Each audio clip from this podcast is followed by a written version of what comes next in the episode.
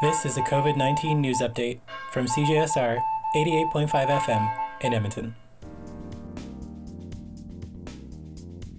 On May fourteenth, President David Turpin announced that the majority of classes in the fall twenty twenty term will be delivered remotely and online, which includes all the courses in the Faculty of Engineering. Where possible, the university is committed to providing small group and in-person learning.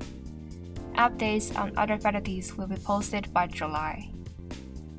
U F A students, employees, and instructors can continue to access health services at the University Healthcare Center and Pharmacy in the Student Union Building. Those seeking medical care should first submit an online appointment form. You can find the form on the University Healthcare website. For C J S R, I'm Sophia Yang.